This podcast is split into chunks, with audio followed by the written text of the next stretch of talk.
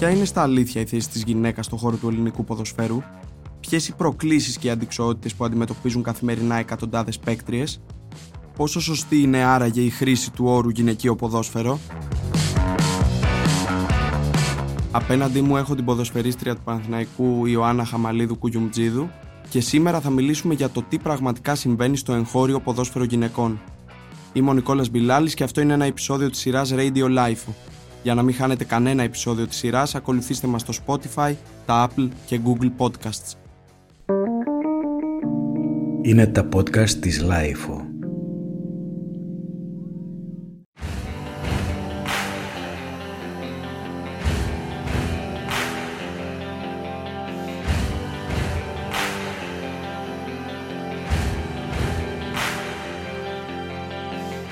Η Ιωάννα Χαμαλίδου Κουγιουμτζίδου αγωνίζεται στο τμήμα γυναικείου ποδοσφαίρου του Παναθηναϊκού ως επιθετικός. Ξεκίνησε την καριέρα της το 2011 στον ΠΑΟΚ, όπου και παρέμεινε για 7 συναπτά έτη. Το 2018 συνέχισε στο συμπολίτη Άρη, ενώ το 2019 άνοιξε τα φτερά της για τη Σαραγώσα και το εξωτερικό. Ακολούθησε σπουδαία μετακίνηση στην τουρκική Μπεσίκτας, με τον κορονοϊό ωστόσο να την αναγκάζει να επιστρέψει στην Ελλάδα και στη δόξα δράμας. Από το 2021 και μετά, πέραν του Παναθηναϊκού, έχει αγωνιστεί σε Μπανταχώθ, Άρη Λεμεσού και Όφη. Πολλοί σταθμοί, σημαντικές και ιστορικές ομάδες. Ιωάννα, καλησπέρα. Καλησπέρα. Ένα πολύ πλούσιο βιογραφικό, η αλήθεια είναι. Νομίζω όμως ότι το καλύτερο θα ήταν να ξεκινήσουμε από την αρχή, να ξεκινήσουμε από τη γενέτειρά σου, τα Γιαννιτσά, και το πώς ξεκίνησες ε, ως ε, μικρή κοπέλα να ασχολείσαι με τον αθλητισμό και συγκεκριμένα με το ποδόσφαιρο. Ε, Όπως είπες, γεννήθηκα στα Γιάννητσά. Είναι μια επαρχιακή πόλη, Βόρεια Ελλάδα, δίπλα από τη Θεσσαλονίκη. Αυτό σημαίνει ότι προφανώς δεν υπήρχαν ε, υποδομές για γυναικείο αθλητισμό, πόσο μάλλον για ποδόσφαιρο. Έτσι ασχολήθηκα με διάφορα αθλήματα, κυρίως ε, αγωνιζόμουν στο στίβο. Παρ' όλα αυτά, στις αλάνες, στα διαλύματα, στον ελεύθερο μου χρόνο, πάντα έπαιζα μπάλα με τα γόρια, κάθε ηλικίας. Ώσπου τελικά η μεσαία μου η αδερφή είπε ότι ξέρεις κάτι, αφού σου αρέσει να το ακολουθήσεις, να προσπαθήσουμε να πάμε Θεσσαλονίκη και έτσι ουσιαστικά προέκυψε ο ΠΑΟΚ. Ε, ξεκίνησα από την β' ομάδα του ΠΑΟΚ. Σε ηλικία 15 ετών εγγράφηκε στην Ακαδημία του ΠΑΟΚ της κορυφαίας ελληνικής ομάδας στο ποδόσφαιρο γυναικών. Να το πούμε αυτό. Ο ΠΑΟΚ είναι ο Πολυνίκης πια στο εγχώριο ποδόσφαιρο γυναικών. Θέλω να μας περιγράψεις αυτή τη μετάβαση Δηλαδή από τις Αλάνες στην κορυφαία ποδοσφαιρική ομάδα για τις γυναίκες τουλάχιστον στην Ελλάδα. Ήταν μια δική σου απόφαση αυτή; Ήταν μια δική μου απόφαση, ναι. Και για καλό μου είχα δίπλα στήριγμα την αδερφή μου. Ε, γιατί όπως καταλαβαίνεις για ένα 15χρονο παιδί από επαρχία μου ήταν τρελά δύσκολο να με φανταστώ να πηγαίνω έρχομαι ουσιαστικά κάθε μέρα στη Θεσσαλονίκη κάθε μέρα μετά το σχολείο για να μπορώ να, να κάνω το όνειρό μου ουσιαστικά ε, πραγματικότητα. Ήταν μια δύσκολη περίοδος, αλλά είχα πολύ θέληση μέσα μου και το, το έκανα για τέσσερα χρόνια ε, από την πρώτη ηλικίου. Πήγαινε ερχόμουν ουσιαστικά μετά το σχολείο, ε, διάβαζα μέσα σε λεωφορεία, έκανα ουσιαστικά όλο αυτό το διπορικό. Ουσιαστικά η ιστορία με δικαίωσε. Ναι, έπρεπε να κάνεις ε, αρκετές θυσίες. Ναι, ήταν μια θυσία η οποία εν τέλει βγήκε σε καλό. Και είναι πολύ σημαντικό να πούμε ότι παρέμεινε στον Μπάουκ και πολλά χρόνια. Δηλαδή δεν ήταν μικρό το πέρασμά σου. Ε, επτά χρόνια ολόκληρα και μάλιστα συγκεκριμένα από το 2011 μέχρι το 2018 Μία επταετία η οποία ήταν απολύτως επιτυχημένη, αν σκεφτούμε ότι ο Πάοκ κατέκτησε 7 πρωταθλήματα και 4 κύπελα. Ε, από το ξεκίνημα δηλαδή της καριέρας σου έχεις γεμίσει το παλμαρέ σου με πολλούς τίτλους και πήρες σημαντικές παραστάσεις. Τι κρατάς από αυτή την επταετία, ε, Ουσιαστικά ενηλικιώθηκα μέσα από αυτή την ομάδα. Ε, πήρα πάρα πολλές εμπειρίες. Πέρασαν ε, κάποιοι πολύ καλοί προπονητές οι οποίοι μεγαλούχησαν και με έκαναν ουσιαστικά την παίκτρια που ίσως είμαι τώρα. Σίγουρα έχω μόνο καλά να σκεφτώ για αυτή την ομάδα. Ε, πήρα πάρα πολλές εμπειρίες και, και αποκόμισα πολλά που στη συνέχεια με βοήθησαν κιόλας στη μετέπειτα πορεία μου. Θεωρείς ότι αν ε, ξεκίναγες αλλού την καριέρα σου, θα είχες μια διαφορετική πορεία σήμερα; Σίγουρα. Σίγουρα. Νιώθω ευγνώμων που ξεκίνησα την πορεία μου από τον ΠΑΟΚ, γιατί ε, είναι διαφορετικό από τα 17 σου να αγωνίζεσαι σε, στην πρωταθλήτρια ομάδα, ε, να αγωνίζεσαι σε Champions League από τόσο μικρή ηλικία, να μπορείς να είσαι στην εθνική γυναικών ναι. από τα 18 ε, ήταν σίγουρα κάτι το οποίο με βοήθησε πάρα πολύ. Αν ήμουν σε διαφορετική ομάδα η οποία να ήταν μέτρια ή ίσως και στις τελευταίες θέσεις να είχε πάρει εντελώς διαφορετική τροπή η καριέρα μου. Θα ήθελα λίγο να μας εξηγήσεις, μιας και μιλήσαμε για τον Μπάουκ ε, και θα αναφερθούμε και στη συνέχεια για το ελληνικό πρωτάθλημα. Αν μπορείς να μας εξηγήσεις λίγο τη δομή του ποδοσφαίρου γυναικών στην Ελλάδα, δηλαδή πόσες ομάδες αγωνίζονται στην πρώτη κατηγορία, πόσα πρωταθλήματα υπάρχουν, ε, εννοώ κατηγορίες, και να μας ε, δώσεις λίγο να καταλάβουμε και τις συνθήκες που υπάρχουν από την άποψη ότι ε, το άθλημα αυτό σε σχέση με το ποδόσφαιρο ανδρών θεωρείται ε, ερασιτεχνικό σπορ. Άρα ε, στερείται κάποιων ε, βασικών ε, παροχών, ας πούμε. αυτή τη στιγμή το πρωτάθλημα αποτελείται από 12 ομάδες. Μέχρι πέρσι ήταν χωρισμένο σε βόρειο και νότιο όμιλο. Σήμερα ουσιαστικά είναι ένα ενιαίο πρωτάθλημα. Αυτή τη στιγμή θεωρείται ερασιτεχνικό το ποδόσφαιρο γυναικών. Δεν λαμβάνει την προσοχή και το κύρος που, που έχει το αντρικό. Και ουσιαστικά υπάρχουν ε, τρεις κατηγορίες στο πρωτάθλημα. Είναι η Α, η Β και η Γ εθνική. Σιγά σιγά αρχίζουν, ε, ε, δημιουργούνται πολλές ομάδες. Αρχικά ο κόσμος αρχίζει, ασχολείται με αυτό και αρχίζει και λαμβάνει περισσότερη δημοσιότητα. Σιγά σιγά ωστόσο.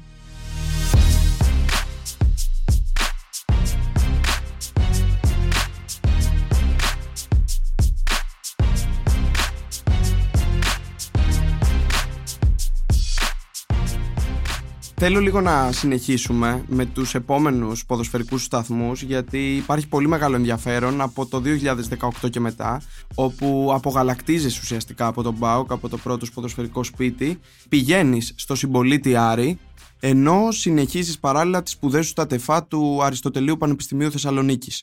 Ουσιαστικά υπήρχαν κάποιοι διαπροσωπικοί λόγοι με τον ΠΑΟΚ οι οποίοι με ανάγκασαν να μετακομίσω στον Άρη ε, και εντάξει, ο σημαντικότερος λόγος που ήθελα να μείνω Θεσσαλονίκη και σε ομάδα της πόλης ήταν ε, ουσιαστικά οι σπουδές μου. Πάμε στο μεγάλο άλμα τώρα, το οποίο έρχεται τον Ιούλιο του 2019, όταν παίρνεις μεταγραφή για τη Σαραγώσα της Ισπανίας, που ουσιαστικά ήταν ο πρώτος σου ποδοσφαιρικός σύλλογος εκτός συνόρων. Καταρχάς θέλω να μου πεις πώς αισθάνθηκες, ε, αν ήταν από πάντα στόχο σου να δοκιμαστείς στο εξωτερικό και αν θυμάσαι να μου πεις πόσες Ελληνίδες παίκτριες είχαν δοκιμαστεί εκτός συνόρων μέχρι τότε; Ε, από πολύ μικρή είχα όνειρο να αγωνιστώ στο εξωτερικό.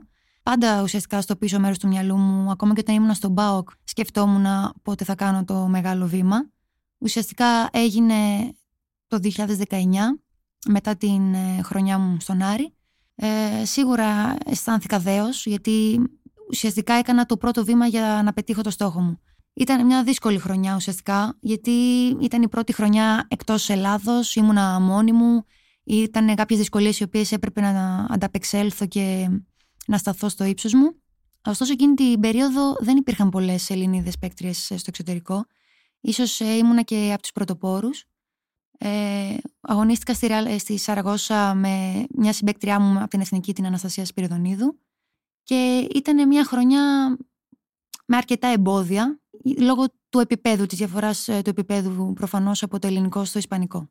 Πόσο τρανταχτές είναι οι διαφορές ανάμεσα στο ελληνικό ε, ποδόσφαιρο γυναικών και σε αυτό του εξωτερικού, γιατί έχουμε ακούσει πολλά πράγματα ανά τα χρόνια. Διαφορές υπάρχουν ακόμα και στη ζωή ε, πριν πάω στο ποδόσφαιρο. Ακόμα και στο δρόμο να βγεις, υπάρχουν τρελές διαφορές στον τρόπο που κινούνται τα αυτοκίνητα, στον τρόπο που συμπεριφέρονται οι άνθρωποι.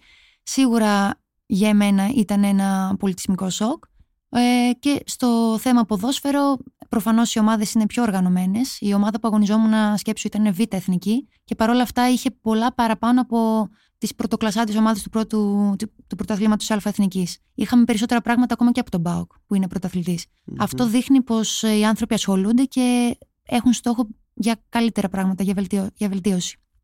Μερικούς μήνες μετά έρχεται στο προσκήνιο Μπεσίκτας, Τότε πολλά αθλητικά site άρχισαν να μιλούν για σένα, κάνοντας λόγο για την Ελληνίδα που έπαιξε μπροστά σε 33.000 κόσμο. Μίλησέ μου για εκείνη την περίοδο και θέλω να σταθούμε στην ομάδα της Κωνσταντινούπολης, ε, γιατί έχεις πει και σε παλαιότερες συνεντεύξεις ότι αποτέλεσε το σημαντικότερο σταθμό στην καριέρα σου. Τουλάχιστον ε, μέχρι σήμερα πάντα. Ναι, είναι αλήθεια. Η Μπεσίκτε ήταν ε, ο σημαντικότερος σταθμός μου. Ήταν μια ομάδα η οποία πρώτον με εμπιστεύτηκε από την πρώτη στιγμή και με βοήθησε να εξελιχθώ και ήταν μια ομάδα η οποία ε, πορευόταν σε επαγγελματικά πρότυπα. όσο αυτό ήταν επιτρεπτό εννοείται. Πώ ένιωσες όταν έπαιξες εκείνο το φιλικό με την Ατλέτικο στο γήπεδο της Μπεσίκτας, στο οποίο, αν δεν κάνω λάθος, παίζει και η ομάδα των ανδρών, έτσι δεν είναι; Ναι, είναι το Vodafone Park. Το Vodafone Park. Τι θυμάσαι τώρα από αυτό το φιλικό, πώς ήταν ε, αυτή η εμπειρία για σένα; Ε, ήταν ένα μάτς αφιερωμένο στην ημέρα της γυναίκας. Ήταν κάτι το οποίο το προγραμμάτιζαν πολύ καιρό και όντως στο Vodafone Park βρέθηκαν 33.000 ε, κόσμου και άλλοι 200.000 που παρακολούθησαν το μάτς από την τηλεόραση.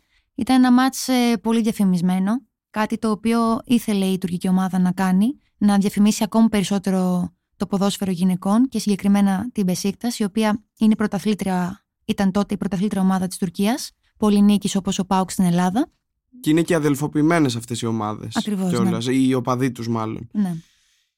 Πώς ερμηνεύεις τώρα ότι στην Τουρκία, σε μια χώρα δηλαδή όπου τα δικαιώματα των γυναικών δεν θεωρούνται δεδομένα, οι ποδοσφαιρίστριες αντιμετωπίζονται ενδεχομένως με μεγαλύτερο σεβασμό από ό,τι στην Ελλάδα; Για να είμαι ειλικρινής, όταν πρωτοπήγα στην Τουρκία, ήμουν πολύ προκατηλημένη ε, για το τι θα συναντήσω λόγω του ότι είμαι Ελληνίδα. Δεν ήξερα τον τρόπο που θα με συμπεριφορθούν. Ε, ωστόσο, όταν πήγα εκεί πέρα, ε, έκπληκτη είδα ότι και με, με συμπάθησαν από την αρχή, με βοήθησαν, με δέχτηκαν και είδα επίσης ότι και ο κόσμος ε, αγκάλιαζε πάρα πολύ την γυναική ομάδα της Μπεσίκτας. Είχαμε πολύ κόσμο σε κάθε μάτς που πηγαίναμε, είτε εντός είτε εκτός.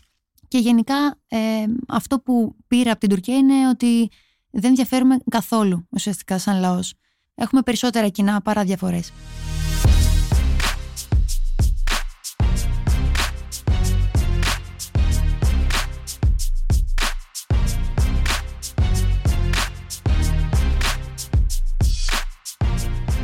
Άρης Λεμεσού, ε, η επόμενη ομάδα στη λίστα. Μετά από δύο σεζόν τώρα συνεχών μετακινήσεων, παραμένεις για όλη τη σεζόν σε σύλλογο μετά από καιρό, παίρνεις πάλι συμμετοχές και βρίσκεις γκολ, τα οποία φαντάζομαι θα είχες και ανάγκη για να μπεις σε έναν αγωνιστικό ρυθμό. Περίγραψε μου αυτή τη μετάβαση ε, και μίλησε μου λίγο για το ποδόσφαιρο γυναικών στην Κύπρο. Ουσιαστικά μετά από τόσες μετακινήσεις διαβίωσης στο εξωτερικό, ε, ένιωσα μια κόποση λόγω των συνθήκων που αντιμετώπισα, γιατί δεν έτυχαν και όλα ρόδινα. Ωστόσο, δεν, δεν ήθελα ακόμα να γυρίσω Ελλάδα, οπότε η επόμενη επιλογή μου ήταν η Κύπρος. Η Κύπρος εκείνη την περίοδο είχε οικονομική ευημερία όσον αφορά το ποδόσφαιρο γυναικών. Υπήρχαν άνθρωποι οι οποίοι ε, επένδυσαν σε κάποιες ε, γυναικές ομάδες όπως είναι ο Άρης Λεμεσού.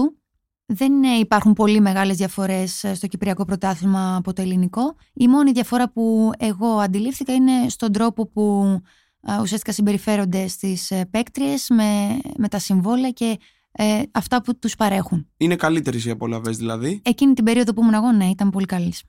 2021-2022, Άρης Λεμεσού. Τελειώνει αυτή η χρονιά και πάμε στο καλοκαίρι ε, εκείνου του έτους. Φτάνεις μία ανάσα από το να υπογράψεις στην ε, Νάπολη. Ε, μίλησε μου γι' αυτό γιατί δεν μπορούμε να το, να το αγνοήσουμε. Υπήρχαν ε, συζητήσεις με την ομάδα της Νάπολη η οποία ζητούσε ουσιαστικά να περάσω από δοκιμαστικά Κάτι το οποίο δεν ήμουν σίγουρη αν ήθελα να το, να το περάσω, γιατί είναι μια διαδικασία δύσκολη και σίγουρα πολύ αγχωτική. Ωστόσο, πήρα την απόφαση και είπα πώς θα το κάνω. Ταξίδεψα στην Ιταλία μόνη μου και έμεινα μαζί με την ομάδα περίπου δύο εβδομάδες. Ωστόσο, λόγω αλλαγών ε, του κανονισμού της ομάδας και το πόσες ξένες μπορούν να αγωνίζονται ε, στην κάθε ομάδα, ε, χάλασε ουσιαστικά η μεταγραφή και έπρεπε να γυρίσω Ελλάδα καθώς η μεταγραφική περίοδος του εξωτερικού είχε λήξει. Έτσι γύρισα πίσω στην Ελλάδα και υπέγραψα στον Όφη. Το Νοέμβριο του ίδιου έτους, ναι. όπου επαναπατρίστηκες μετά από καιρό είναι η αλήθεια. Εκεί έχει σημειώσει μέχρι στιγμής την αποδοτικότερη σου σεζόν, δηλαδή 11 γκολ σε 17 συμμετοχές.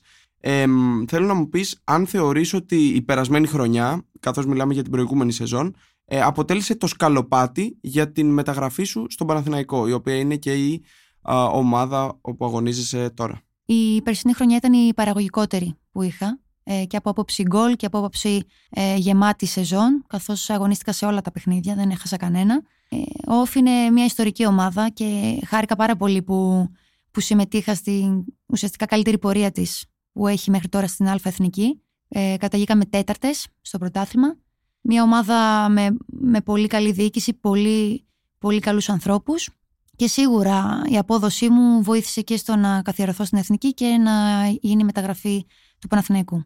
Φέτος πώς βλέπεις τα πράγματα ε, στο Παναθηναϊκό; Ε, μέχρι στιγμής είναι πάρα πολύ καλά τα πράγματα και το κλίμα στην ομάδα. Ε, κάνουμε προπόνηση στο Κοροπή που είναι το προπονητικό κέντρο της ε, πρώτης ομάδας. Ε, οι συνθήκες είναι πάρα πολύ καλές. Ε, αυτό μας βοηθάει στο να, να, να αποδώσουμε και καλύτερα και στα παιχνίδια και γενικά στην, ε, στις απαιτήσεις τις καθημερινές των προπονήσεων. Ε, οι στόχοι της ομάδας είναι υψηλοί. Τους θέσανε από, από την αρχή, από το καλοκαίρι και ουσιαστικά προσπαθούμε να τους φέρουμε εις πέρας.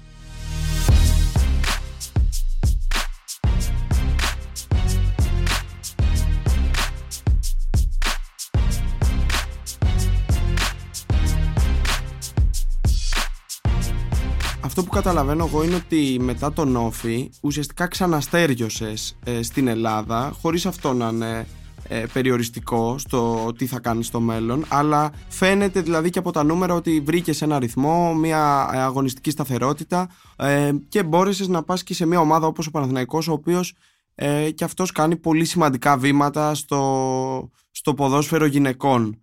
Ε, μιλήσαμε για εθνική, θέλω να σταθούμε στην εθνική γιατί είναι πολύ σημαντικό το ότι από πολύ μικρή ηλικία και εκεί έχεις ξεκινήσει ε, να αγωνίζεσαι συγκεκριμένα από το 2014 ε, και από τα τμήματα κάτω των 19 ε, φοράς ε, τα γαλανόλευκα και το 2017 γίνεται η πρώτη σου κλίση στη βασική γυναικεία ομάδα. Έχεις λοιπόν, ε, μπορούμε να πούμε, μία εμπειρία. θέλω να μου πεις σε εθνικό επίπεδο που μας κατατάσσεις; Ε, σίγουρα η πορεία στην εθνική γυναικών ε, βελτιώνεται χρόνο με το χρόνο. Συγκεκριμένα, δεν ξέρω τα προηγούμενα χρόνια που θα μπορούσα να μας κατατάξω, αλλά πλέον ε, φέτος θεωρώ πως είμαστε ομάδα η οποία μπορεί να αντιμετωπίσει υπερδυνάμεις. Έχουμε βελτιωθεί πάρα πολύ και αυτό βοηθάει ε, και ο προπονητής, ο οποίος είναι εξαιρετικός, και η διοίκηση, η οποία, ο κ. Κωνσταντινίδης και η ΕΠΟ, οι οποίοι μας βοηθάνε πάρα πολύ και πλέον ε, λαμβάνουμε περισσότερα, περισσότερη προσοχή ουσιαστικά από την ΕΠΟ και αυτό προσπαθούν να δείξουν και στον κόσμο, να μας στηρίξει περισσότερο. Αυτό θα ήταν και το επόμενο ερώτημά μου, επειδή είπες ΕΠΟ, αν υπάρχει κάποια αλληλεπίδραση με την Ομοσπονδία, θετική ή αρνητική. Γενικά δηλαδή, αν ε, η αρμόδια αρχή, η οποία να πούμε και για όσους δεν το γνωρίζουν, είναι πάλι η ΕΠΟ, προφανώς, αν ε, μεριμνεί αρκετά και ασχολείται και ε, με τις ποδοσφαιρίστριες στην Ελλάδα εγώ από αυτό που βλέπω ε, φαίνεται ότι διαγράφονται κάποια βήματα πρόοδου σιγά σιγά. Δεν ξέρω πράγματι πλέον, τι συμβαίνει. Πλέον ναι, τους νιώθουμε δίπλα μας ε, τόσο και στα social media που είναι πολύ σημαντικό πλέον στην εποχή μας να υπάρχει προβολή στα social. Ναι. Διότι πολλοί κόσμος δεν ήξερε καν ότι υπάρχει εθνική ομάδα γυναικών. Φοβερό. Ε, πλέον υπάρχει κάλυψη της Νόβα στα παιχνίδια. Τους, τους βλέπουμε, έρχονται, έρχονται μας συναντάνε, μιλάμε, λέμε τα προβλήματά μας. Πλέον ε, είναι καλύτερα τα πράγματα και γίνονται βήματα για ακόμα περισσότερα.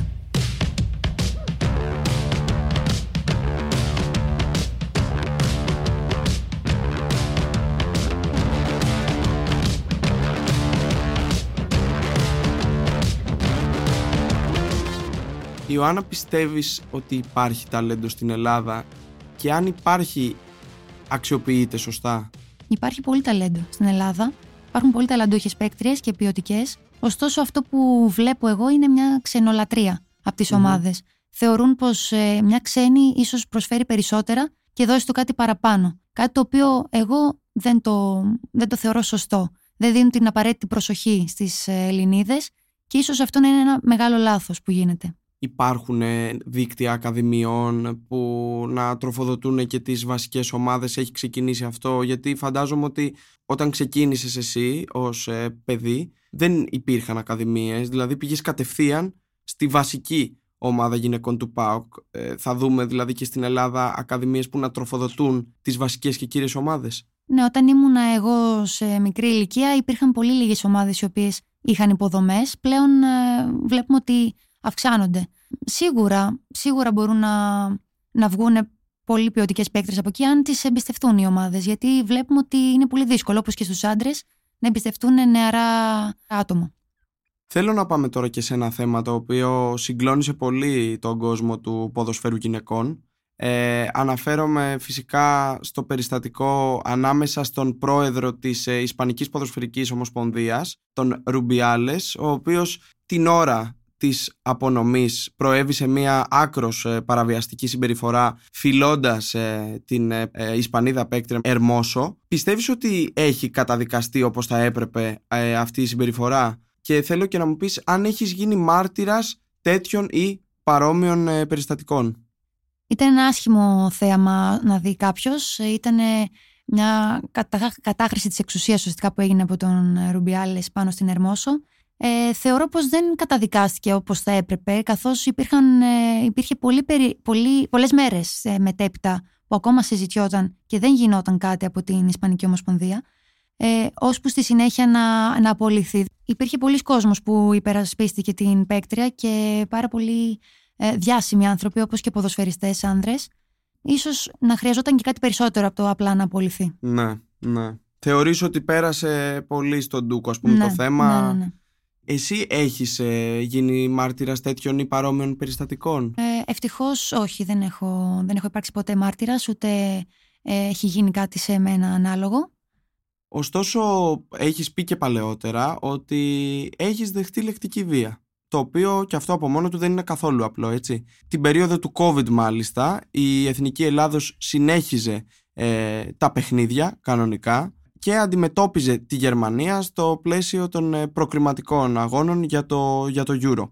Εκεί γνωρίσαμε την ήττα με 6-0. Μετά το πέρας του αγώνα τώρα, ε, ξεκινάνε άνθρωποι οι οποίοι ούτε καν παρακολουθούσαν την πορεία της ομάδας. Έχεις πει κιόλας ότι δεν ήξεραν καν την ύπαρξη ε, της εθνικής. Ε, αυτοί οι άνθρωποι λοιπόν αρχίζουν να σας επιτίθονται λεκτικά, ε, να σας ε, ε, κατακεραυνώνουν μάλλον κάτω από μια σχετική ανάρτηση. Ε, τώρα η συμπεριφορά αυτή πιστεύεις συνοψίζει την οτροπία του Έλληνα απέναντι στο ποδόσφαιρο γυναικών; Όπως είπα και πιο πριν, εκείνη η περίοδος ήταν πολύ δύσκολη για τις ε, παίκτριες. Ε, τότε ήμουνα και εγώ ακόμα στη δράμα, οπότε όλες αγωνιζόμασταν και προπονιόμασταν μόνες μας στους δρόμους. Δεν είχαμε καν την ευχέρεια ε, να πηγαίνουμε σε γήπεδο ποδοσφαίρου, γινόταν όλα στο δρόμο.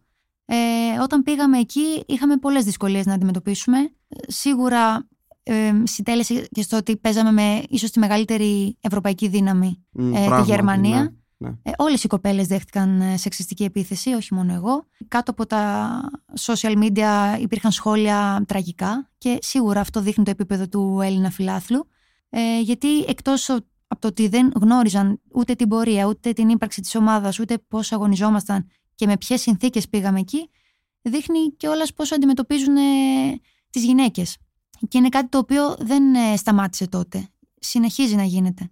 Όταν ε, με- μετά από ένα κακό αποτέλεσμα, σίγουρα πάντα υπάρχουν ε, ε, σχόλια και δεν είναι όπως τα σχόλια των ανδρών. Γιατί πο- Ακριβώς. ακούω από πολλούς ότι, οκ, όλους τους κράζουν μετά από μια κακή εμφάνιση, μια ήττα. Όμως δεν είναι το ίδιο.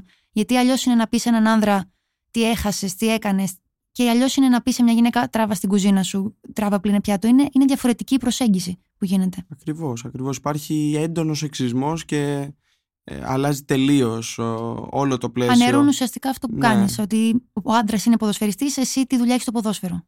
Είναι, είναι κάπως έτσι.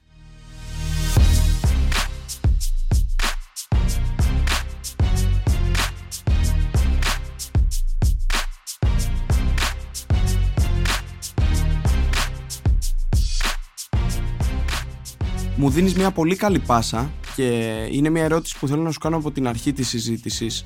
Πόσο σωστό, γιατί λες ας πούμε τώρα ο άντρας είναι ποδοσφαιριστής, η γυναίκα εντάξει είναι, είναι σαν να είναι κάτι σε, σε κάποιους δυστυχώς φαντάζει κάτι ε, αλόκοτο, κάτι ε, το οποίο δεν είναι και αποδεκτό ενδεχομένως. Πόσο σωστό θεωρείς τον όρο γυναικείο ποδόσφαιρο; Μήπως θα έπρεπε να αναφέρεται από τους περισσότερους και από επίσημους φορείς ακόμα ως ποδόσφαιρο γυναικών και το σκέπτομαι με βάση το ε, γυναικείο βόλεϊ, δεν λέμε γυναικείο βόλεϊ, λέμε βόλεϊ γυναικών. Τι πιστεύεις; Σίγουρα είναι λάθος ο όρος και δεν μου αρέσει όταν τον ακούω. Γιατί το ποδόσφαιρο είναι ένα. Είτε παίζεται από άνδρες, είτε από γυναίκες, είτε από παιδιά, είναι ένα. Ε, σίγουρα είναι πιο σωστό το ποδόσφαιρο γυναικών. Ε, όσο για τα υπόλοιπα, σίγουρα ο Έλληνας ακόμα δεν μπορεί να, να αναλογιστεί ότι μια γυναίκα μπορεί να ασχοληθεί με το ποδόσφαιρο. Στο μυαλό του είναι κάτι ε, κάτι ανδρικό, κάτι ένα σκληρό άθλημα. Και δεν μπορεί να, να φανταστεί μια γυναίκα να ασχολείται με αυτό. Αυτό σταδιακά αλλάζει. Δηλαδή, εσύ τώρα παίζεις ποδόσφαιρο 11 χρόνια. Έτσι. Ναι. Ε, όλα αυτά τα χρόνια φαντάζομαι ότι θα έχεις δει την εξελικτική πορεία τόσο σε Ελλάδα όσο και στο εξωτερικό. Γιατί και στο εξωτερικό φαντάζομαι ότι τα πράγματα δεν ήταν από πάντα τόσο. δεν κυλούσαν μάλλον τόσο ιδανικά από πάντα για τις παίκτριες. Τι πιστεύεις ότι έχει συμβεί σε αυτά τα 11 χρόνια; Αν σκεφτείς ότι όταν ήμουν εγώ μικρή δεν έλεγα στον κύκλο μου ότι παίζω ποδόσφαιρο γιατί ντρεπόμουν, γιατί δεν υπήρχαν άλλες κοπέλες που ασχολιόντουσαν. Και πλέον βλέπεις ότι σε κάθε σχολείο υπάρχουν κοπέλες που ασχολούνται, γνωρίζουν από το ποδόσφαιρο, παίζουν, ε, λαμβάνουν αναγνώριση. Σίγουρα αλλάζει ο καιρός. Ε, σίγουρα υπάρχει μεγαλύτερη φήμη γύρω από αυτό. Και πλέον ε, με τις ε, καλύψεις τηλεοπτικές όπως το Μουντιάλ γυναικών θεωρώ όλο και περισσότερος κόσμος άρχισε να ασχολείται με αυτό και να θέλει να μάθει περισσότερα. Και νομίζω σε αυτό παίζει πολύ μεγάλο ρόλο και η ύπαρξη χορηγών, έτσι δεν είναι; Δηλαδή... Σίγουρα. Αρχίζουν, ε, αρχίζουν και μπαίνουν στο χώρο του ποδοσφαίρου γυναικών, ε, που μέχρι πρώτη ε, ήταν κάτι το οποίο ήταν πολύ σπάνιο. Ακριβώς, ακριβώς και νομίζω ότι το ένα θα τροφοδοτήσει το άλλο, δηλαδή οι χορηγοί θα φέρουν την προβολή και η προβολή θα φέρει περισσότερους χορηγούς ε, και τα λοιπά και αυτό θα βοηθήσει. Πάνω σε αυτό λίγο, ε, επειδή κάναμε και μια αναφορά πριν, θέλω λίγο να μιλήσουμε για τις οικονομικές απολαβές. Σίγουρα γνωρίζουμε ότι δεν υπάρχουν υπακτολοί χρημάτων που δίνονται που προσφέρονται μάλλον στα επαγγελματικά συμβόλαια των ανδρών ποδοσφαιριστών. Ωστόσο, έχουμε δει στο εξωτερικό ότι υπάρχουν κάποιες ικανοποιητικές ε, απολαβές. Τι κατάσταση υπάρχει στην Ελλάδα; Θέλω να ρωτήσω, μπορεί μια κοπέλα να βιοποριστεί πια από το ποδόσφαιρο; Η απάντηση είναι σίγουρα όχι.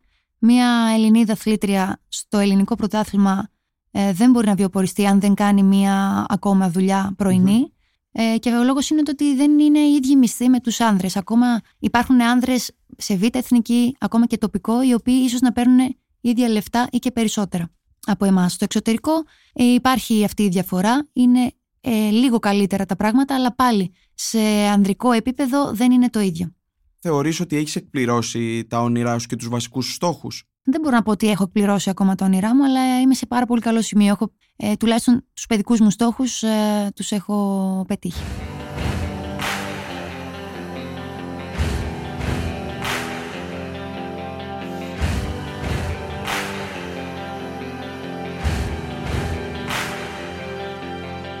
Για το μέλλον τώρα τι σκέφτεσαι και τέλος τι συμβουλή θα έδινε σε μια κοπέλα που ξεκινάει τώρα τα πρώτα της βήματα στο άθλημα; Ε, θα ήθελα να υπάρχει μια σταθερή απόδοση ε, στις αγωνιστικές μου υποχρεώσεις και σίγουρα να βρω ένα λιμάνι για να μπορέσω να συνεχίσω ε, την ποδοσφαιρική μου καριέρα.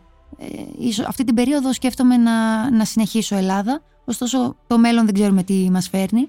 Για μια νέα κοπέλα που ασχολείται με το ποδόσφαιρο, αυτό θα ήθελα, θα ήθελα να πω είναι ε, να έχει γερό στο μάχη για αυτά που μπορεί να αντιμετωπίσει, γιατί σίγουρα όπως και στη ζωή δεν μας έρχονται όλα εύκολα και να έχει, να έχει τους στόχους της και να παλεύει για αυτούς. Ιωάννα, σε ευχαριστώ πάρα πολύ. Εγώ ευχαριστώ. Σου εύχομαι καλή συνέχεια ό,τι και αν κάνεις. Ευχαριστώ πολύ.